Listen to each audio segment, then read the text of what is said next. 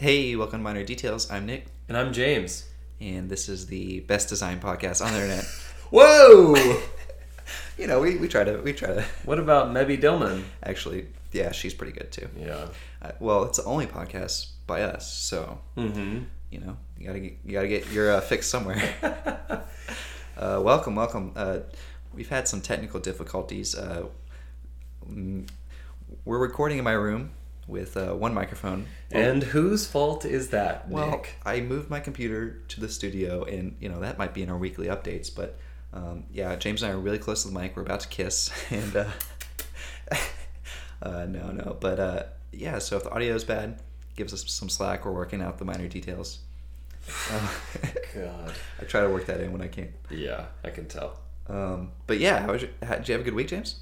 I did, and uh, to be honest, Nick, since I arrived at your apartment, I'm extremely offended that you haven't mentioned the most obvious difference. Okay, Uh, in my pointing- appearance. you're pointing it out right now, and yes, you have glasses. I noticed you had glasses, but I also No, I'm not talking about the glasses. I'm talking about the uh, the plastic surgery to look like Nick Baker. oh, I knew you looked familiar. no, I did. Yeah. So uh, turns out that my eyesight was uh, not so good. Oh, that's why you could never see my, my Yeah, computer. yeah. That is that's why. Um, so uh, recently, my my my wife got fed up trying to um, begging me to make an eye doctor appointment. She made one for me, and uh, went down, and they told me uh, I had astigmatism and all that good stuff. I don't know what that means, but that's It- bad. It means I have uh, an eye shaped like a football, apparently. Oh, Yeah. That's. I mean, there's pros and cons to that. Yeah, right? and then the doctor took it out and uh, and Your then eyeball? She, yeah, and then she she threw it. Touchdown. She- yeah, she spiked it. Uh, but um, but yeah, so uh, I ended up going to Warby Parker. Um, Okay. very very good experience. I I love Warby Parker. Yeah, they're the Uber of glasses. Yeah, Uh, sorry, that was bad. I've got a friend who works there. Shout out Dylan, and he uh, he helped me out. Yeah, I'm a, I'm a shout shouter outer. Yeah, James, you got to get those uh, shout outs in. They're, Yeah. paying, they're paying you money. Um, but uh, and I just got my glasses not too long ago. This past Thursday, I guess, past or past Wednesday, right after our podcast. I always get packages After- like after right the after, the podcast. It's amazing. It's a you know, it's such a delightful delightful day for me. Well, I think those glasses look good on you, James. You Thank know the you. so the reason I didn't I didn't acknowledge it is was is because one we have only seen each other seven seven times for seven episodes, and uh, two maybe we've seen each other a little more, but you know. Two, I also thought like, oh, maybe he just was like not wearing his contacts today. Right, right. No, So- I haven't been wearing my contacts for 30 years. um, but uh, but no, the thing is is that once I put these glasses on, it was like it was like upgrading from a tube television to a 4K HD. Nice. And no, in the in some of the most horrifying ways. Why? Oh, because I now see how ugly this world really is. Oh, that was close. I thought you I thought you were gonna say like how ugly. No, Uh, no. Here's but here is the honest truth. I uh, I went in and looked in the mirror and finally saw why why my wife has been trying to get me to improve my skincare routine. Oh routine. no. Uh, I have a flaky face. Oh, okay. And, you couldn't uh, see that before. I could not see that before at all. I I. I had a I saw only when I looked in the mirror I only saw a photoshopped image of myself. Interesting. Like a Kim Kardashian image of myself. I did not know that you couldn't see that much. I knew that like you could never see my computer screen, and I always had to like make it big. But I thought you were just like, you know, just like I can't see it because I'm sitting far away. Yeah. Uh, well, you would never push my wheelchair up closer close enough to see it. You have a wheelchair. I also have polio. Oh no, we can't make fun of polio. Yes, we can. It's, Is polio still it's around? eradicated, I think. I think I think it is. It's it's I- gone, right? I hope so. I- I, hope so. I we apologize if you have polio. Yeah, I don't know. The, but um, but yeah, no, I I now have have the eyes of a hawk, and I'm interested to see how it will affect my design abilities. Mm, I wonder if it will. Maybe it'll make. I hope it doesn't make me worse. I hope that the magic wasn't in. I was nearsighted. I I could see things up close. I Okay. just I was just having things far- trouble seeing things from far away. Got it. Okay. But uh, but yeah, so that's that's kind of the big news for That's me exciting. of the week. That's definitely exciting. Mm-hmm. Uh, what about you, Nick? Um, I I forgot to mention last week, but we you know I talked about how my shoes, my sh- VR shoe sketches are being installed into a museum, Right. and so I actually checked out the installation recently. I think a couple days ago. Looks awesome. I mean, they're huge. Um, oh, sorry. We if, if you didn't, if you hadn't heard the previous episode. Uh, this is actually a virtual reality museum. It's not, Right. It's not a real physical place. No. It's a virtual space, but Yeah. it, it looks like a real museum Mm-hmm. when you put the headset on. Um, so yeah, the the curator had, you know, sized up my shoes to be as big as cars, and like they're floating on the wall, and it's it's cool. I'm excited about it. That's awesome. Um, yeah, so so opening party I think is like Thursday or something. I don't know if I'll be able to make it, but it's, Yeah. it's uh it's exciting. It's a little it's kind of funny, right? Yeah. Is uh is it an open bar? Yeah, it's BYOB. it's actually it's actually kind of funny because the uh, the the curators and the, the programmers actually included um, alcohol in virtual reality. You can't actually see anything. I mean, I mean you can't actually taste. It's it's yeah. it's a digital Sure. space, but like you can like pretend to have a sip of your drink. But I mean, you know, most people at a gallery they just want to be seen holding a Oh, glass yeah, of yeah. wine. Mhm. yeah, you, you never know. want to get caught without holding anything. Yeah. then you just look like a weirdo. No, you look like an idiot. That's the thing with the modern age, and I, I forget. It was uh, I think it was one of the founders of Seymour Powell was talking about how how awkward it is. Like, you know, there used to be a time when if somebody was alone, they might be like smoking a cigarette. Uh, you know, back when back when people were smoking cigarettes, right.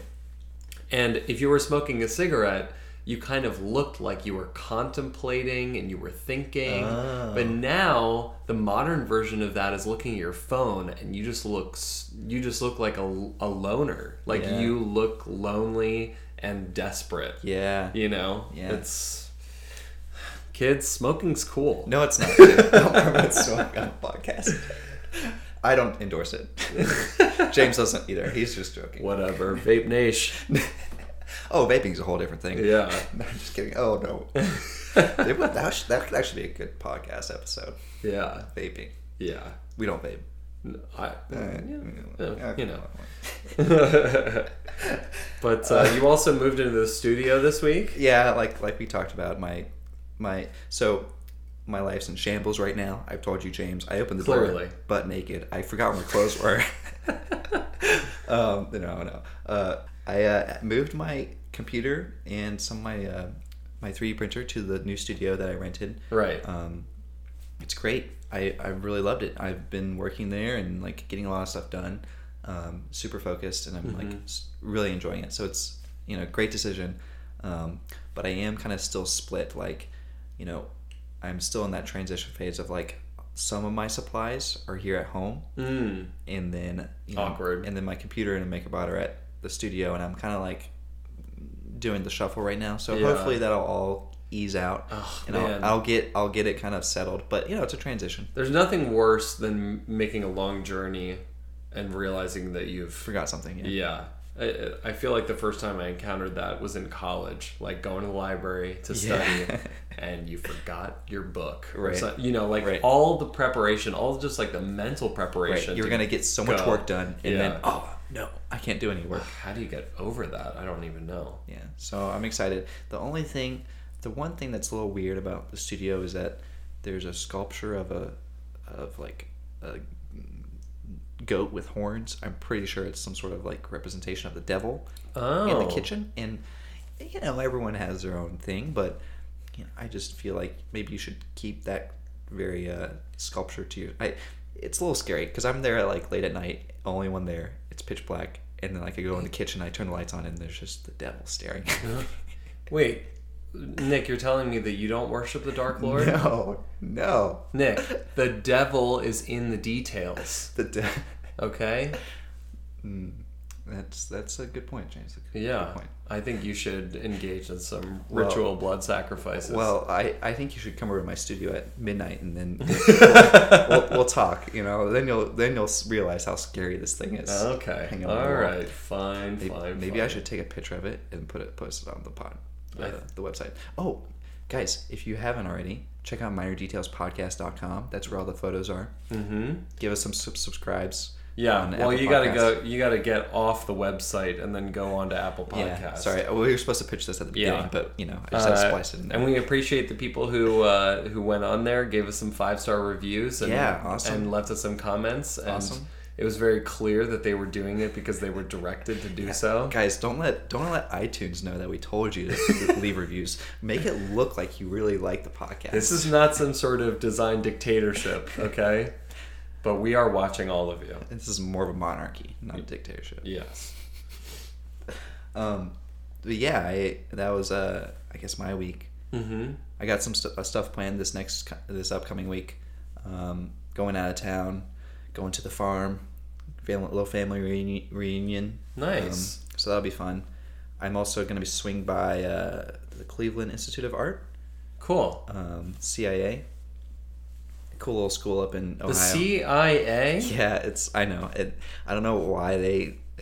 It's a long story, but Wow. it's actually not a long story. It's just like a funny coincidence. Yeah. Um, it's a cool school. Uh, I know a few guys there, and they kind of want me to come in and do some some workshops and stuff. So that should be fun. Hopefully, it all works out. I guess I guess by the time this podcast airs, I'll be in Kentucky. I'll have already done it. Time travel. It's Yeah. amazing. Um, but yeah, I I think that's my updates. Do you Yeah. have any updates this week, James? Um, well, I mean, I, I updated you on the glasses situation, but there's something that I wanted to talk about uh, last week that we that we kind of uh, missed What's that? going over, which was uh, and and then this is about something from a while ago as well. So Okay. a lot of time has passed, That's fine. but time doesn't matter in I. I think so. I posted, and and it seems like there needs to be some clarification around this post. There was a design that was posted to like Lemanoosh and and I think it was even maybe on Fastco or Okay. or no Yanko I think maybe. Okay. And you had sent me the the image of this mouse because I had been working on this like uh, a computer mouse, right? yeah, Okay. computer mouse. Um, I had been working on this design that was kind of like trying to remove a lot of the the kind of exaggerated ergonomics of a Right. vertical mouse to try and make something a little bit more sleek. like a what is a vertical mouse? How does that work? The well, the vertical mouse uh, is supposed to um, just be more ergonomic. Okay. It's supposed to be a more natural wrist position. Right. And so in the one I sent you, Yeah. it looked like a cone. It was a cone. which was an interesting shape for a mouse. Yes. know, and so you kind of like put your hand on it like Right. Vertically. Like almost yeah, like you're holding an i- ice cream cone upside down. Yes. Right. Exactly. Um, But, but, but that was the one that was posted on the blogs. yes, that was the one that was posted on the blogs, and that was not my design because some we know people. designed it? I- Uh, I think um, I'll look up the name. Okay. So I had posted this mouse to my Instagram. This Okay. mouse that I had been working on. Yeah. And What does your mouse look like? It- just just for the uh, listeners. man, I it's it's kind of I I, I don't know how to you describe it. it's the volcano. It's it's it is the volcano. You guys know the volcano, right? Yeah. So you know, the the one that was on Yanko Design that was on Lemanoosh, like this one that went viral, was a cone. Right. And then James had this mouse that was shaped like a volcano. Now it was kind of an elongated volcano. Yeah. Um, but uh, yeah, you kind of like rested your hand on it, and it was kind of this. Yeah, it has a platform, Right. And then this uh, this uh, pill-shaped growth coming Mm-hmm. from the platform, and and it gets skinny. So it's basically you know it is like a vertical mouse. It's almost like you took one mouse and and morphed it onto another mouse, like a, a vertical mouse, and then a horizontal mouse, Right. Okay. That might- together. We'll we'll post some pictures. Yeah, we'll post pictures. Uh, and then the other thing was uh, I had a little scroll wheel and it was coming around the front of the mouse so Oh, that it was you could use it left-handed or right-handed That's nice. as That's a vertical mouse. So I posted this. I got I I feel like I've never posted something that got more attention and more critical attention. And and just to be clear, you posted this viral mouse, this cone shaped mouse, next to your mouse Yes. design, and you were like, Yes. "Hey, what what's what, What- do you think's better? Who do you think's better?" And overwhelmingly, Yeah, people went for cone. yeah. I think it's because it's simpler, James. I think it is because I'm- it's I'm- simpler. I also, I don't think I commented, but I like the cone better too. here's Now, what? Here, here's give, my problem. give give your defense. here's my defense um, and and this is something and and i think this kind of goes nicely into our major topic Mm, yeah. today um, of of sort of this phenomenon of uh, what would you call it Well, like sexy renders, re- render sexy- porn. render porn Yeah, um, my feeling is is that if you were to hold a cone-shaped object all day, have your hand in basically a claw formation Yeah. the entire day, I think the the the comfort would quickly dissipate yes, by holding your hand in such a way.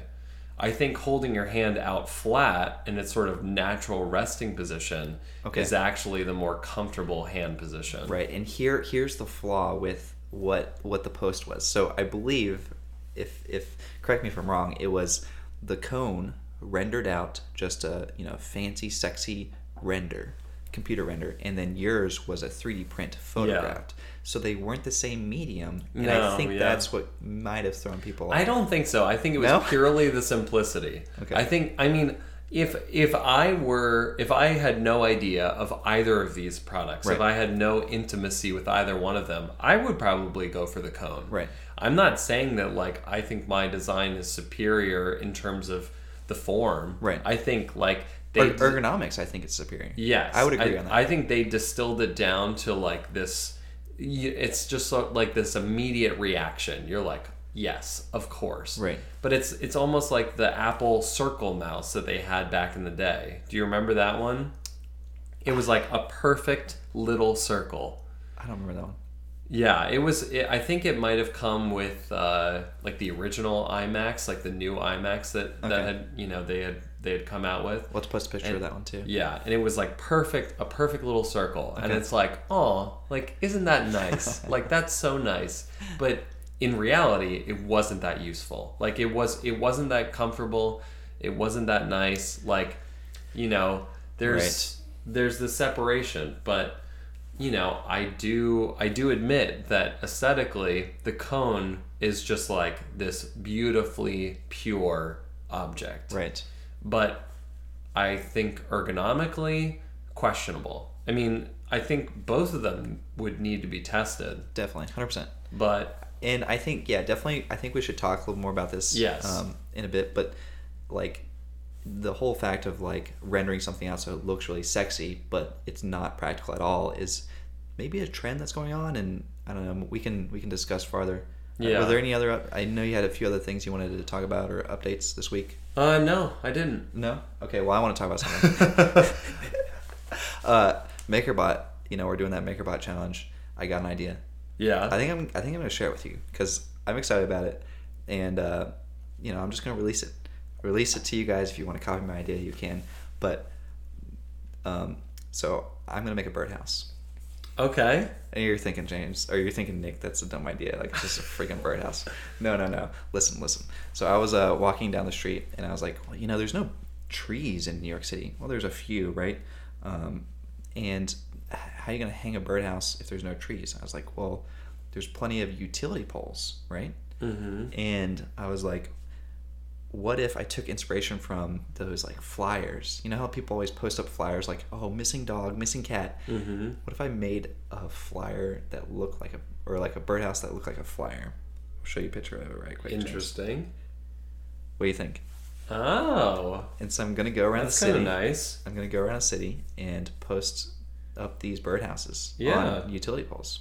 That's cool. So this is, I mean, I feel like this also kind of builds off of what Knack, Knack recently did with the uh, the give hangers. Yeah, I was inspired by that. Yeah. I was also just inspired by like guerrilla design, like just creating like uh, urban environment that's better for the world. You know, Yeah. like graffiti or like you know any any type of kind of street art. Nice.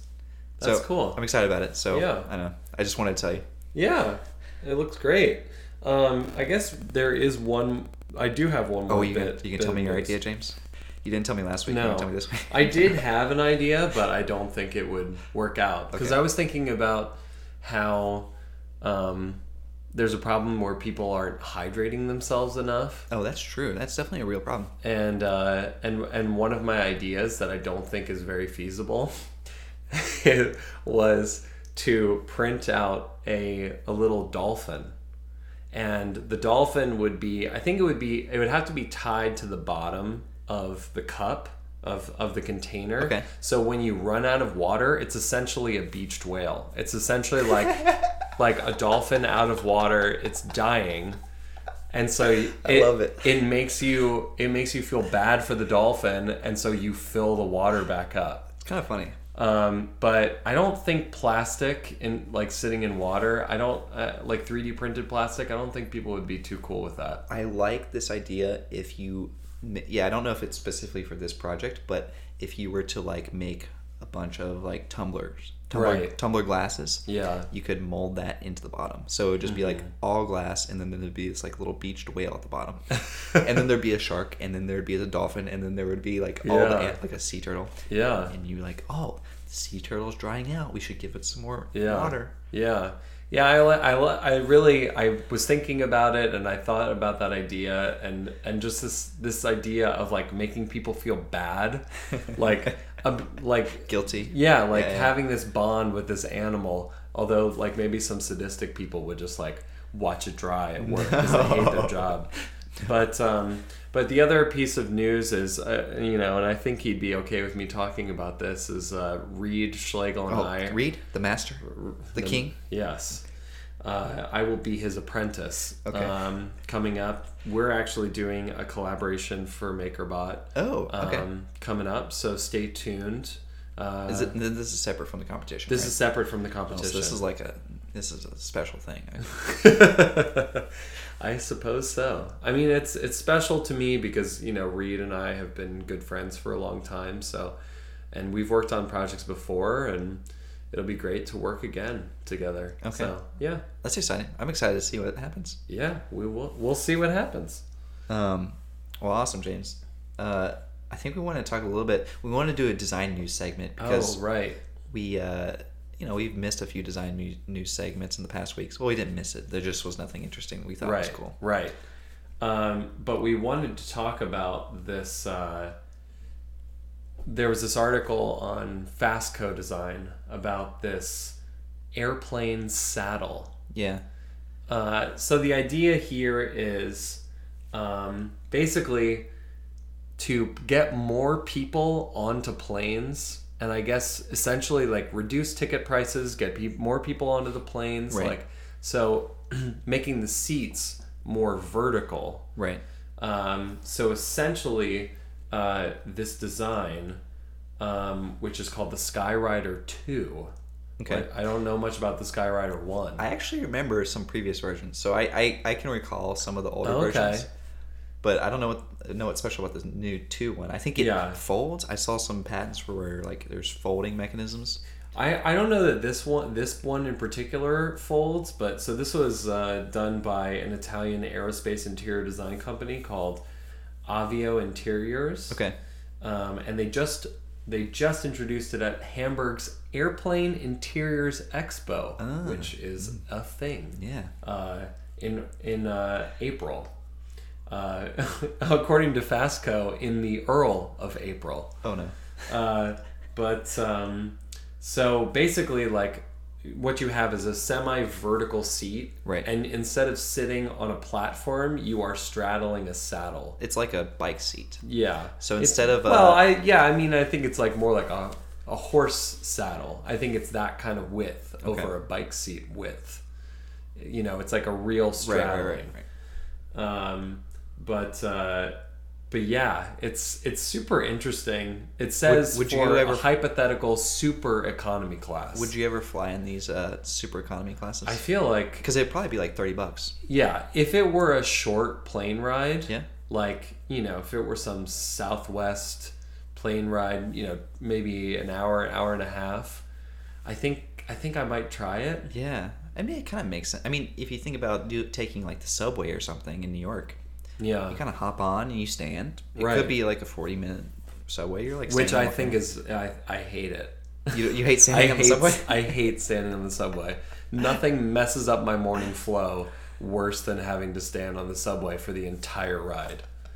Oh, James, I'm sorry. It's awful. I usually find the shortest person and I sit on them. Oh, Yeah, it's a good trick when you're six foot four, and, and there are children running around. um, But uh, but yeah, I mean, uh, I think I think it's a really I think it's a really interesting concept. Although it also feels like you know this like grab for like all right, how many more people can we Yeah. fit on this thing? it's it's kind of like a a capitalist move. cer- Yeah. I I will say that I would definitely take it because I like good deals. Like I remember, uh, I- I went home for Christmas this past year. I got a hundred dollar round trip flight from New York to Florida for Christmas. Right. Mm-hmm. This is like during the prime time of airline flights. A hundred bucks. The kicker was is that I had to take a like a two hour subway ride to get to the very end of Queens, and then another hour uh, train ride to go out to the middle of Long Island, and then a cab ride that was like 20 minutes from the train station to the Long Island airport. It, long story short, essentially I pulled an all nighter just for this flight, but it was 100 bucks. Would I do it again? Eh, maybe not. See, I just don't. I don't understand that the um, the massive amounts of inconvenience I would gladly pay extra hundred dollars for. My I was I was talking to my Some one people are just like they just want those deals so bad. I I so I've been trying to transition into this like I, I was talking to my friend and he was he was telling me like Nick, you know, at some point you have to give your own time value, right? Like you have to be like, you know, I could take a two hour subway ride or a twenty minute taxi for, you know, ten times the cost. Which one is better? Yeah, And you know, he's like, you should really start thinking about that now that you've, you know, you're have a budget and like yeah. maybe you need to enjoy life a little bit more than like It's sa- called- penny it's- saving. It's called opportunity cost. Yes, opportunity cost. definitely. Economics 101. Uh, but uh, yeah, I, I always opt for uh, better living, James, you're living that high better life. better life. Um, Oh, but uh, yeah, I, you know, the only thing is, uh, I guess they would have to ban any sort of overhead storage for for such a seat. I, mean, mean, how? They already are starting to do that. Like, yeah, no, no more. Uh, what like, what are they called? Carry-ons. Yeah. You can only have one personal item on some I- of these flights. I don't. Carry-ons are extra. I don't understand. I mean, I, I get onto a plane and I don't understand how the overhead space runs out because I thought it was like one to one. You know, everybody, but I guess it's not. It doesn't quite figure out to that. Yeah.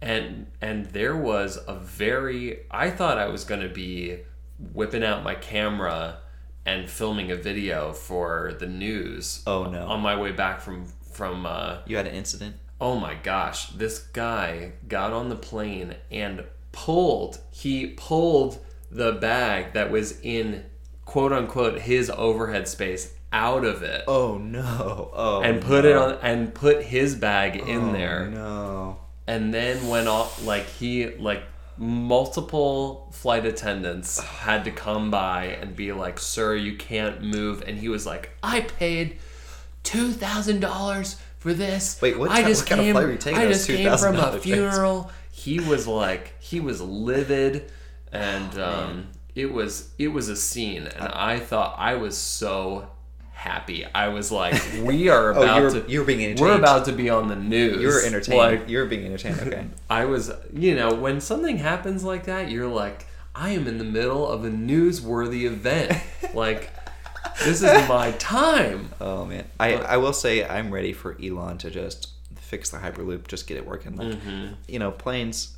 The the entire like process to get on a plane is such a long process, and it's just a It's definitely a headache, you know. I don't know why more companies don't do what Southwest does. Yeah. Because it's like everything is like this I don't know, you know, like if you get onto a plane, they just go through all the rewards members. You Yeah. know, they're like, and now the diamond class, and now the sapphire class, and now the, you know, Right, right, yeah. you know, now the ruby class, The gold, it- the silver, yeah. and all the way back to like the servants. You get- Yeah. the peasant class can now board. the peasant's the last one, you know. Yes, please hand us your, your bushel of corn before entering the plane. But uh, but you know, Southwest just lines you up in order, and on you go. Like you know, they have those those stands that just Right. say like you stand in between here, and you just get on. And it's like, why are we all standing around like this is some third world communist country waiting to get onto this plane? The class systems, yeah. Yeah, it's it's weird. It's it's like we should have mastered this by now. And I don't know if you've tried to ride a bus recently, but that system has never worked. I ride a bus every morning. Do you know uh, that? I, well, Not- I'm not t- I'm talking about like Greyhound Oh, buses. oh, oh, yeah. Don't Oh, ever Oh, let's not talk about that. avoid av- avoid Port Authority. Oh yeah, man, buses. Yeah, but uh, yeah, I, I don't know. I mean, I could I could rant about We could, yeah, transportation. we could we could talk about day. transportation for all day. Uh, we're New Yorkers. We're we're we're uh, we're you know we're trained to complain. about transportation. Yeah, definitely. specifically.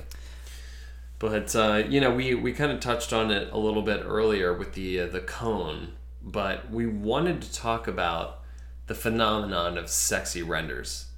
And Nick, are they actually good design? I mean, you do some sexy renders. You are you are a purveyor of sexy renders. I I try to do some sexy renders. I so you know for the just to give a little more premise, I feel like.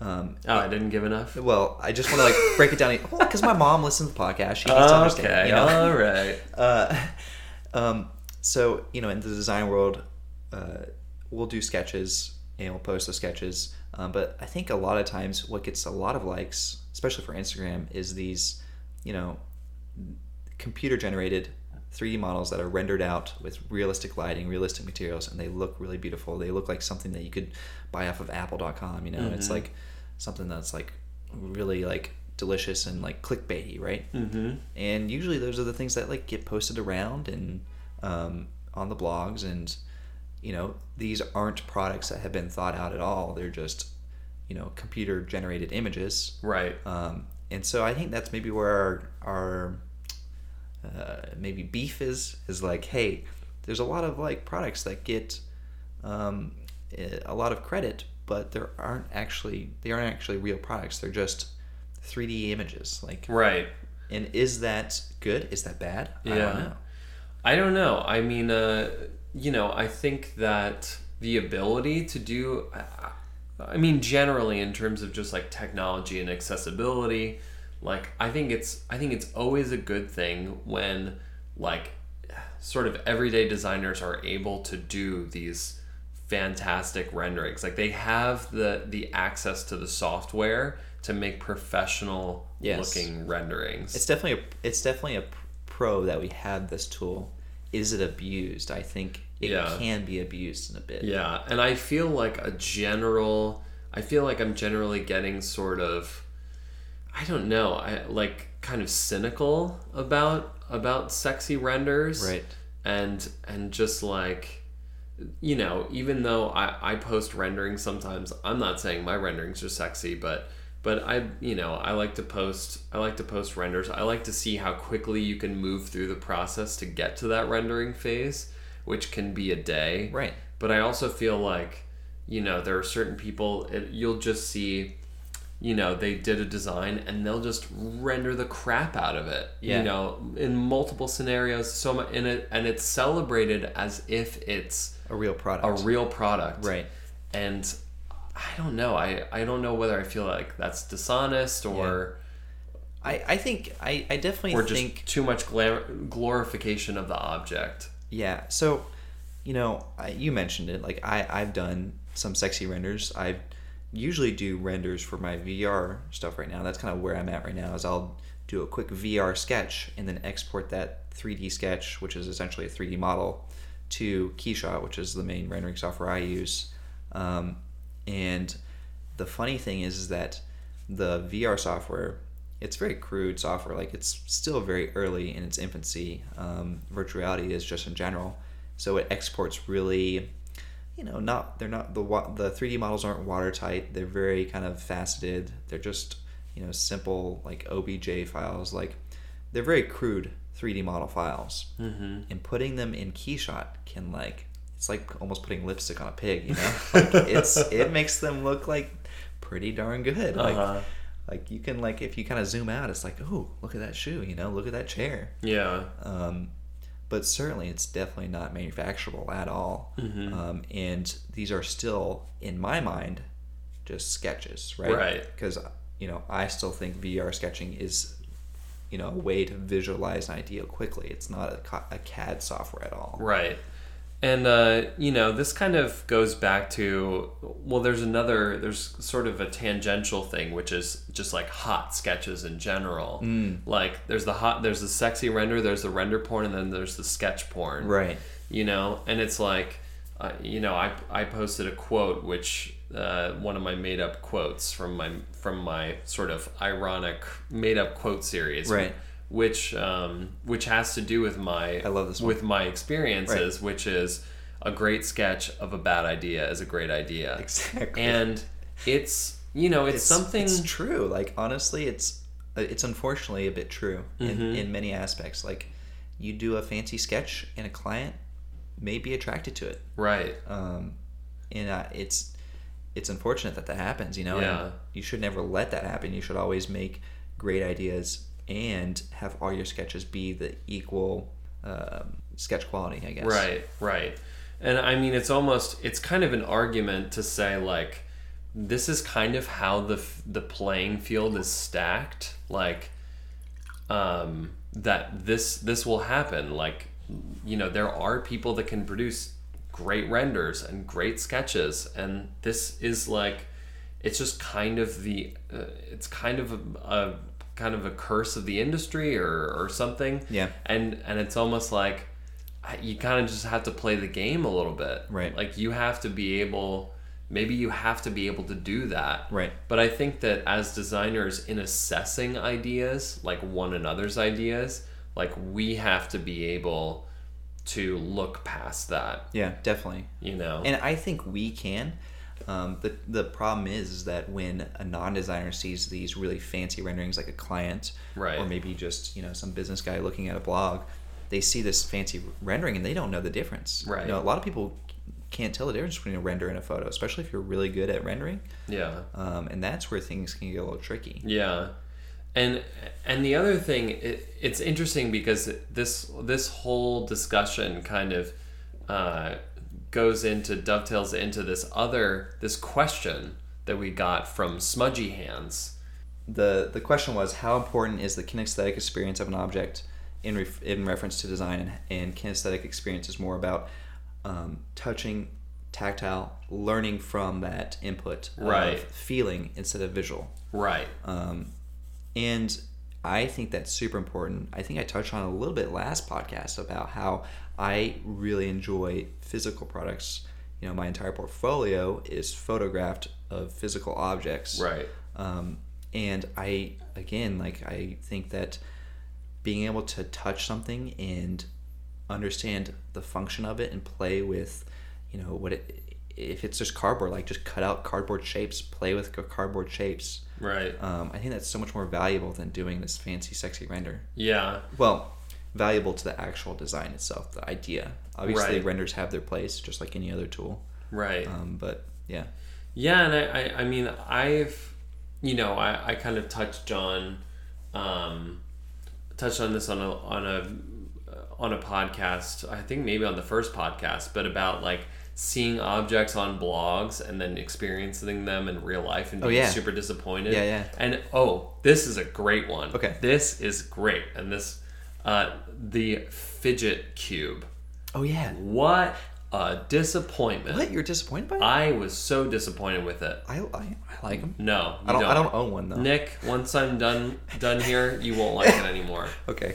Basically, I mean the the appeal of all of these buttons. Okay, so that the, the fidget oh, cube. oh yeah, sorry. For those of you who don't know the fidget cube, Right. for those of you who have been living under some sort of godforsaken Oh, rock, yeah, Listen, James. My mom listens. We gotta explain it to her. the fidget cube is it's a you know it's a cube, a mm-hmm. six sided cube. It's like the size of like a large piece of a large dice. Yes. Like an ice cube, maybe. Yeah, and it is very much made to look like a large die. Right. But on each side is a different thing that you can fidget with. Right. So there's like buttons. There's joysticks. Yeah. There's a little ball bearing, a clicker. So it kind of it takes inspiration from this idea that we naturally like to fidget with things. Right, Like right. we like to fidget with the the clickers on the tops of pens and you know anything that we can sort of spin or what course. you know. Right. But the problem with the fidget cube, first of all, I I, I do have gargantuan like orangutan hands. Okay. So that the object was so small, but my biggest problem with it was it didn't take into account any of the resistance of any of those interactions. So the clicking in in all like you know on the one side or or however many sides there was clicking moments, Mm-hmm. Yeah. there was zero resistance. It was just easy. It's too easy. Oh, It's- you wanted something a little more like tactile and like. yeah, like- like the clicking of a pen. oh, there's, there's like a, a, spring, there's a spring. and that spring makes all the difference. Hmm. It provides that satisfaction. And I don't know if you noticed this, but the fidget cube came out. I don't remember anybody really raving about it once they got it, but then the fidget spinner came out of nowhere. Yeah. Like God knows what factory that fell out of. But that won out in my opinion because it was like there was a real sense like a sensation. There It was, was a real gyroscopic sensation. yeah. And that was really visceral, like really, you know. Yeah. That felt great. Whereas the fidget cube was just like, it, you know, it was like a, it was like a set of a town in the in like a cowboy movie. I- it's just all facade. Yeah, they definitely kind of just put everything they could think of in one thing and like made money, and like that's good for them. Like they Yeah, they, they, they they made some plastic crap and they got my Yeah, Whatever. I'm not knocking them, but I I have it within my right to criticize the hell out of what they did. I, I agree with you, James. I think that if you and I were to design a fidget object, it'd be much better than some like just Agreed. weird, weird cube. I did want to say one thing. Um, have you ever done any designs that require some sort of tactile element that is really kind of a feeling experience? Because because I've done one one design like that where there was this interaction and I wanted the the click to feel Mm. just right. Mhm. And I'm kind of curious about how you if if you've done that. I don't know if you have or not. I haven't really. Okay, so I so one object I did, um, I did this cat toy. So you know I design pet products. I've done so many like cat and dog toys, whatever. Um, and it was this toy made out of silicone, and then it had this like plastic um, in, inner shell that was uh, connected together. It was like a twist and lock mechanism. Mm, Um, and you put treats in it. The cat can bat it around, and treats fall out. yeah. But the twist and lock mechanism, I wanted to get this satisfying like clicking. Yeah, Right. Like and- right. And, I'm not an engineer. Like I cannot put that in. Like I have no clue how to get this like twist halfway turn and then click and like it would be satisfying. Um, so you know, there's no way to explain that to to a manufacturer either. Like and it's really hard to test. Like you can't 3D print that because it's such a, a minute kind of injection molded detail. So what I did is I just uh, copied something. Hmm. So I don't know if you guys have a Wacom Cintiq, which is the drawing pen. Right. Um, but you know that little Wacom drawing pen stand, Yes. and the top turns unclicks and turns off. Yeah. Okay, so the top, you know, does a half turn and then comes off, and so it's this exact mechanism I wanted, and so I just shipped it to China. I just I sent my uh, Yeah. my pen stand to China. and I said, hey, copy this. That's totally that's totally legit. So I don't know. Maybe that's a tip for if Isn't you that a, are. I think isn't the uh, the the name for that kind of mechanism isn't it a bayonet fit? Oh, I think that might be right. Yeah. Yeah. Um, yeah, it's yeah, you know, you just put it in, twist it, and it's locked. Right. Um, because that's how bayonets they installed bayonets on their muskets. Yeah, is that how your because- bayonet's installed? My bayonet's like uh, my bet's a, a slide and lock. Yours is a twist and lock. Um, My bayonet's a chainsaw. I, I I feel like we got a little stray from our render topic. I feel like, well, I mean, do we have a consensus on on our renderings? Oh man, I here's here's the deal is I think I think it's a valuable thing to learn how to do is do good renderings. Yes. Like so that you can level the playing field. Yes. You know, because you don't you like either that or be able to whip up some really nice physical models because a physical model will beat a rendering. Right. You know, but um I, I- here's here's what I think. I think that renders are good, and they're definitely a great tool to communicate your idea really effectively. Right. But you have to have the chops to back it up. Like Sure. you have to have had done a 3D model and like cardboard models and really mocked up the design to its full extent to really validate that render, right? Yeah. Like I don't think you should just sketch up an idea, render it out, and then say you've done a product. Like Mm-hmm.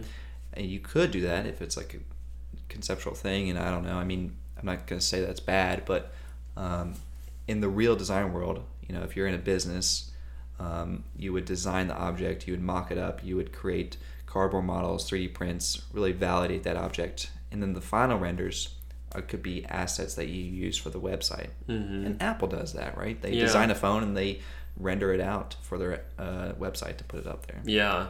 Although I think that that could spark a whole new discussion because uh, it does spark a whole new discussion, which is that I think that Apple has gotten gone to the extremes of glorifying the hardware. Uh, and really yeah, i don't know because I feel like I love it, James. We're industrial designers, though. no, but uh, you know, I feel like even Steve Jobs understood that there was more than than just the hardware. Yeah. Like there was a message that Apple as a company was putting forth. You know, it's like this is about think different. This is about, you know, we're giving you the tools. Now you take those tools and you Yeah. push the boundaries Yeah. and but now it's just like let's see a grid of all of the iPhones or But don't you love it, James? No. this here. This is the great paradox, though, because we love the render porn. We love those sexy renders, but but you're right. Like it is just kind of flash. It's just for show. yeah I'll tell you one thing though. It does. It's good for marketing purposes. Like Sure. If, like if if you have a great idea and you want to sell it to a big company, you want to license the idea. You know, do some sexy renders. Yeah. Make it look like an app. People Yeah. like it.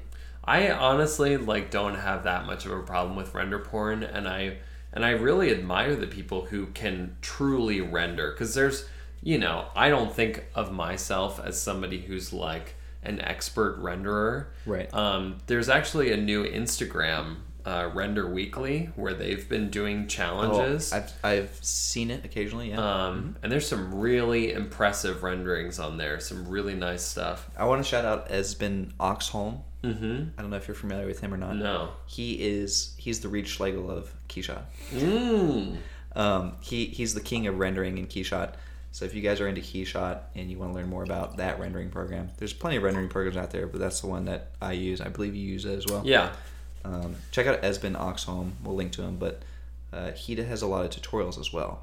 So that, that's where I've learned a lot of my skills. Oh, him. nice. Um, That's awesome. but Yeah, I think at the end of the day, it's you know, for me when I do renderings, it's like it's for fun. Like it's fun to Right. render out concepts. right. And and see and just get a glimpse as to like what they might look like if they were real. Right. You know, because that's that's what we're looking for. We're Definitely. as designers, we're trying. We're like we're trying to see that finish line. You know, like we're trying to see it. We're trying to see the the the light at the you know Yeah. light at the end of the tunnel. But uh, you know, so any glimpse we can get of that is really encouraging. I think that's yeah, I think that's great, James. I feel like I'm on your side with that. Like, you know, renderings are fun, but I don't know. I feel like there's such this conflicting thing in me. Like, I don't know, should I render just to render or should I render to create an object? I don't know. Yeah, It, we could probably talk about this for a long time. we could. I don't know if we ever had a conclusive uh, ending to that topic, but This is- yeah. but maybe we should uh, just Buckle up. This is a three-hour podcast. Maybe we should just move on to the questions. Yeah, I think we should. Okay. Um, we had another question come from Adam. Ooh, this is another. Go ahead, Nick. Adam had a good question, and he says, uh, and this is actually something we haven't touched on yet, but he says, "How do you feel about the importance of design awards?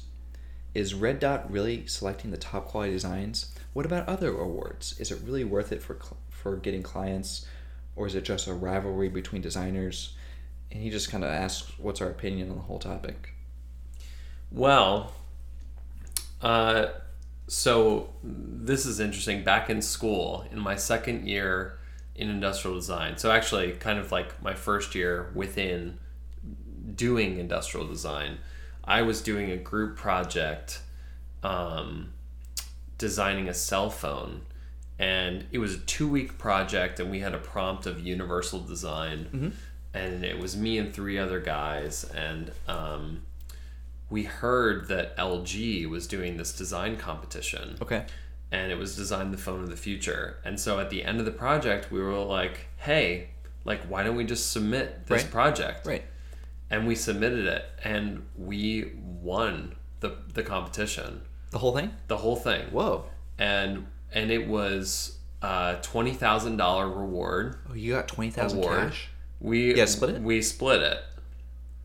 And it was like it was amazing. Wow. I mean that that alone, that experience alone, I mean that was a remarkable experience. That was essentially the first time I got paid to design, Okay. and and it was just uh, it was an incredible feeling. And and uh, I don't know, I it was funny. I was actually working at my my dad's factory. I was going to be working there for the summer, Right. And I was working on the factory floor. And I got a call from one of my teammates Okay. on the project and he's like we just won and i was like i just made as much money as i'm gonna make this summer The whole summer. yeah um, Wow. and then richard gere came in and he picked me up and and uh, carried me out of the factory and everybody cheered and Well, I don't it was that- that beautiful did- That, didn't happen. But um, but uh, you know, as a student, design like uh, you know these design awards, they're really they're really great for like pushing yourself, yeah. pushing pushing your skills, getting yourself out there, getting your name out there, starting to you know maybe make some waves a little Right. bit. Right. I, you know, for me as a student, that was really great. Now, I haven't, I haven't had anything submitted for design awards since becoming a professional. Okay. Um, so I, you know, I'm, I'm not really quite sure how I feel about the awards now. Yeah, I I think that's interesting, James, that you kind of advocated for students. I I think I might agree with that. Like, if you're a student, maybe just maybe submitting to design awards might give you some exposure. So you know, I might play a little devil's ad- advocate here, but uh, I in general, I probably don't care about design awards at all. Like I, you know, my philosophy is just put it online, and if it's good enough, hey, it's gonna get published by someone, right? Like people are gonna post about it, um, and it's just gonna go go on the web, right? It'll spread. If it's not good enough, like oh well. Um, that's kind of my philosophy, and so design awards aren't really that enticing to me. I don't feel like I- don't really feel like having like a plaque on the wall would validate the design, right? Like much, it would be much better to have my design posted on a big, you know, blog like Fast Company or Core Seven or something like that. Yeah.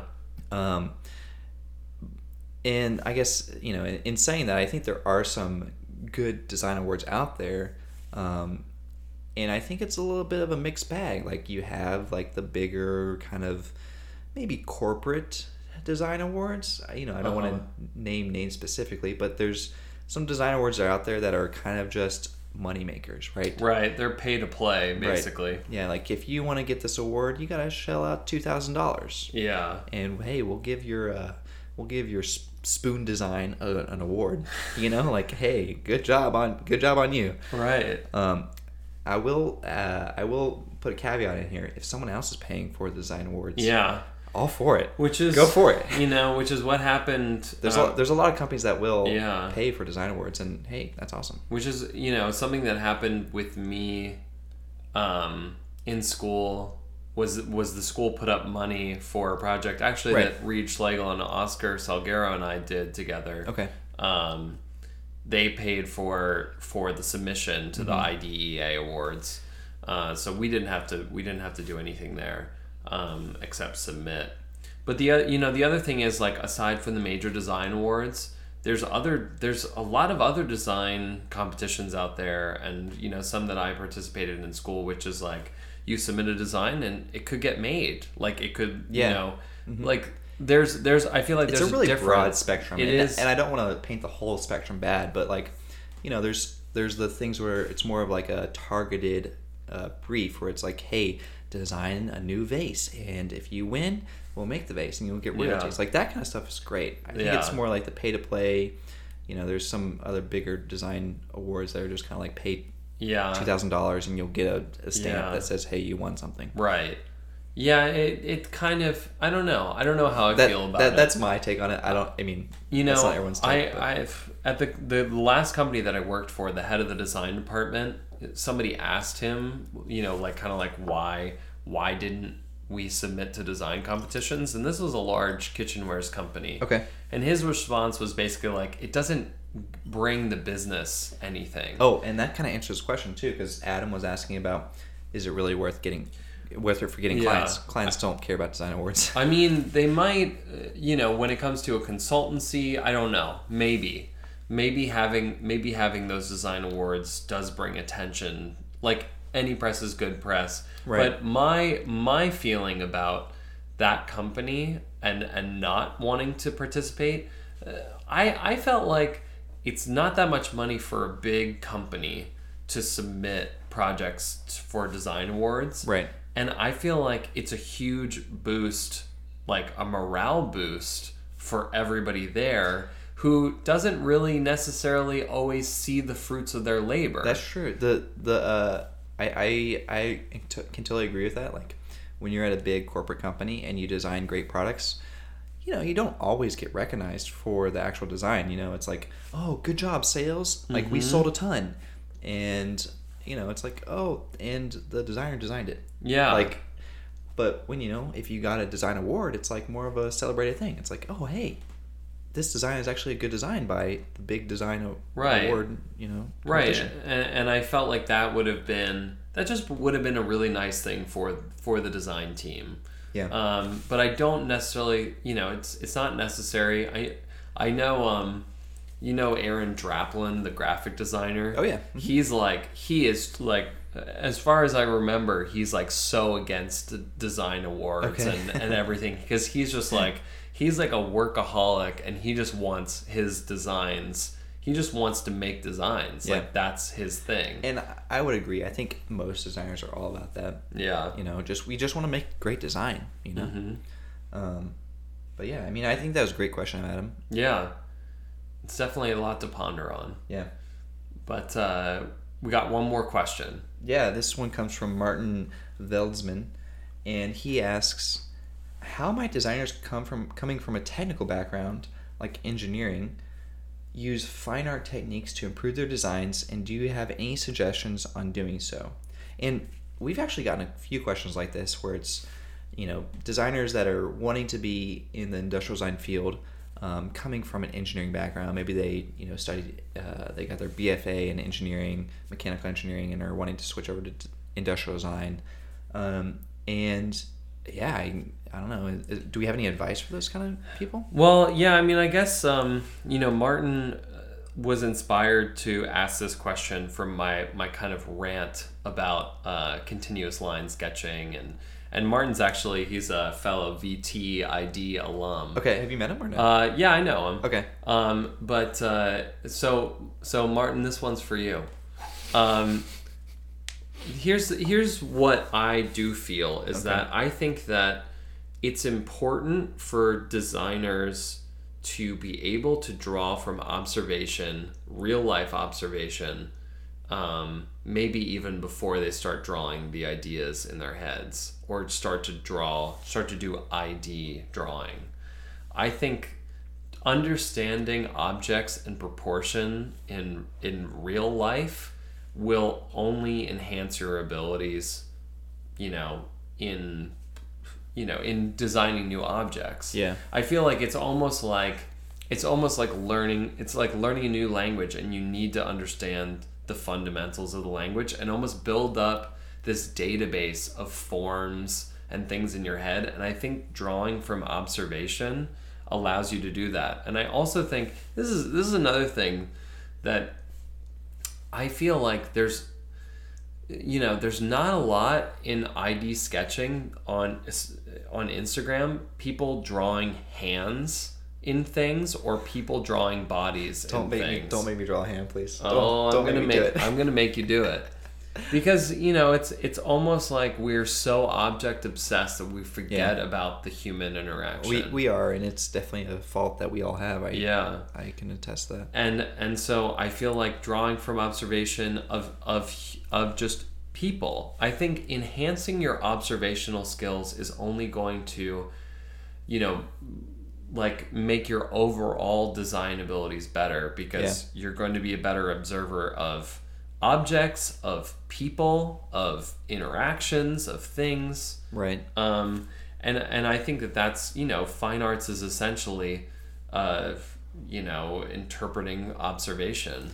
Yeah, and I, I, I definitely agree with that, James. I think that's a great uh, tip of advice. But, you know, I, I'm trying to think the engineers that are kind of because I, I I've occasionally gotten this question too, and how like engineers are wanting to become industrial designers, and the hard part about that is that they've been trained to engineer product. So Right. you you had this you already had this kind of uh, you know like lock on your mind that's like hey this isn't feasible like you Right. can't do this because it's not injection moldable or like Oh, interesting. and you know i think you know i don't know how you unlock that lock per se but you have to you know train your mind to be able to dream right like right.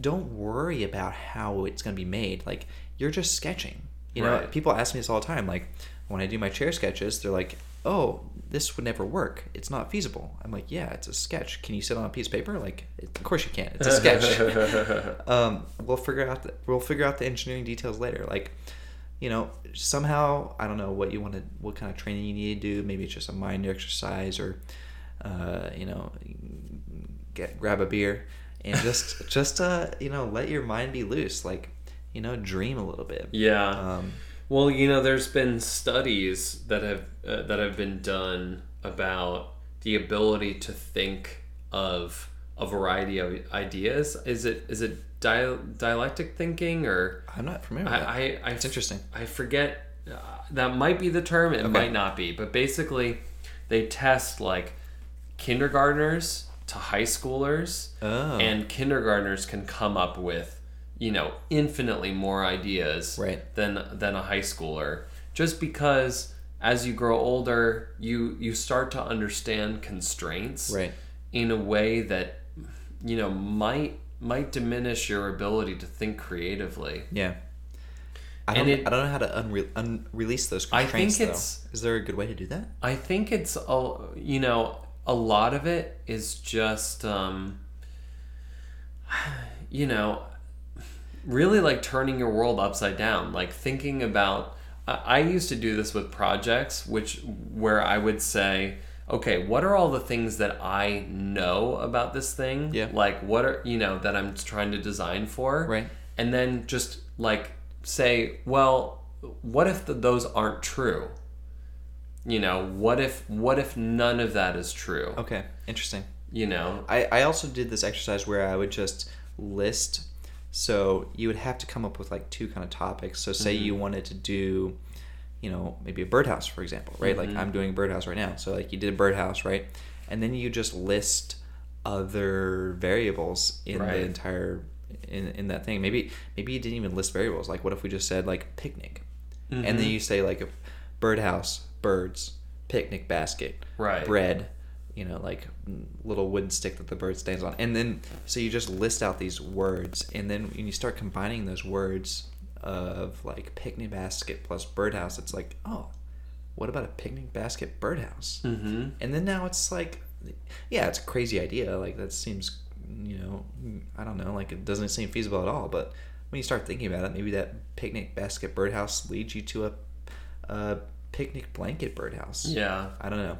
Yeah, I you know I think um, I think it's a muscle. Like I, I think creativity is is a muscle, Right. You know, and you just kind of have to exercise it Definitely. and exercise it consistently in order to keep it fresh. And and you know I I think another thing that we didn't really touch about with design the design porn Right. and and sort of the Pinterest culture Right. is that you're often seeing a lot of the same types of imagery or you're just sort of like immersed in these trends. Right. and you're not looking outside necessarily.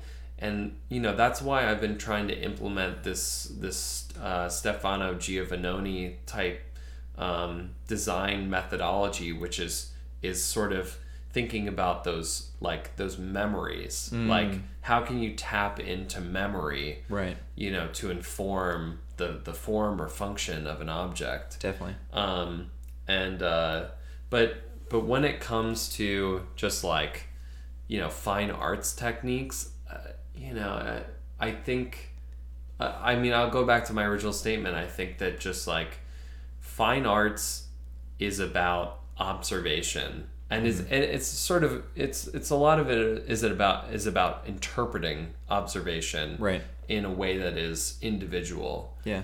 um, and sort of providing a new experience. And uh, I don't know. I think um, you know if you're really concerned about uh, like getting into that mindset, like there's like community classes that you can take. Yeah, There's yeah. there's there's there's probably YouTube videos. I think like definitely like creative strategy is a thing. Like I remember taking a whole class in college that was called creative strategies, Mm-hmm. and it was kind of like what I discussed. It was like different strategies on how to come up with ideas, like making a list, doing like word maps, and yeah, there's there's some kind of trivial things, um, but there's some like actual valuable things. I feel like the list thing was valuable, and like just combining two complete opposite objects can be a very creative technique. mhm. Um, but uh, yeah, I mean, I, I hope that you got some something out of that. yeah, Martin. I think And we're I think we're on two different wavelengths. we are we are you, but that's okay. I think I think Yeah. we give a different perspective Yes. because you're talking about like more I'm artistic yeah. thing. I'm thinking about more thought idea. You're talking about creativity Right. in general. because when I think about engineering, I think people are, who are not creative. They're like Yeah. very like mechanical and get it done and make. well, they're create they're creative in a different kind of way. Right. You know, they're they're creative in a in like Problem a- solving. In yeah, in like a singular focus. Like I have to make this function work. Right. Mm-hmm. How do I how do I make it work within this space? Yeah. And I think a lot of the frustration that I've that I've received from you know like engineers when they see me sketch, they're like, oh, I just like wish I could sketch that out really quick, like Right. as quickly as you did. Mm-hmm. And unfortunately, what that requires is a lot of work. Yeah. Like it just requires a lot of work Yep. to be able to to scribble out something that's legible. right.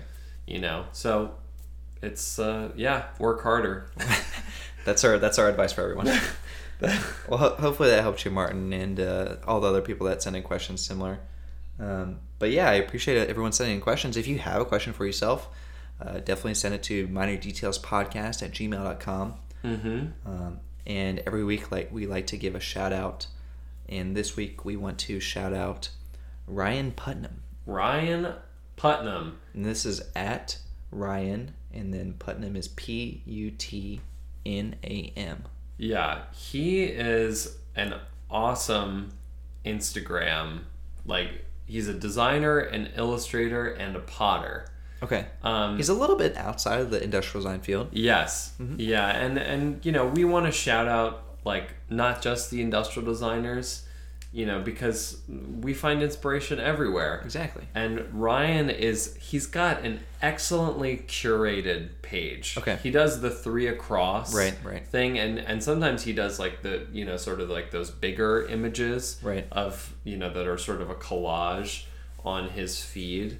Um but uh, you know, he's just like a really interesting guy. I think I I believe he was one of the original illustrators on Dropbox. Like Oh, okay. a lot of those little illustrations that you see in the background of Right. Dropbox. Okay. Like he he did a lot of those. That's cool. Um, but he's he seems to be somebody somebody that's just not afraid to experiment. He experiments a lot with texture, which is really interesting in yeah, his he's, work. he's always doing kind of the postmodern like scribbles and yeah, polka dots and like kind of confetti. yeah, but he's you know he and and the pottery that he does is really interesting. That that's my favorite aspect of his work. Yeah, the pottery aspect. and uh, you know he's just he's just out there doing it he's doing his thing and he's and he's just you know consistently chugging away at uh, his creativity like this is somebody if you want to talk about creativity like i feel like he is tapped into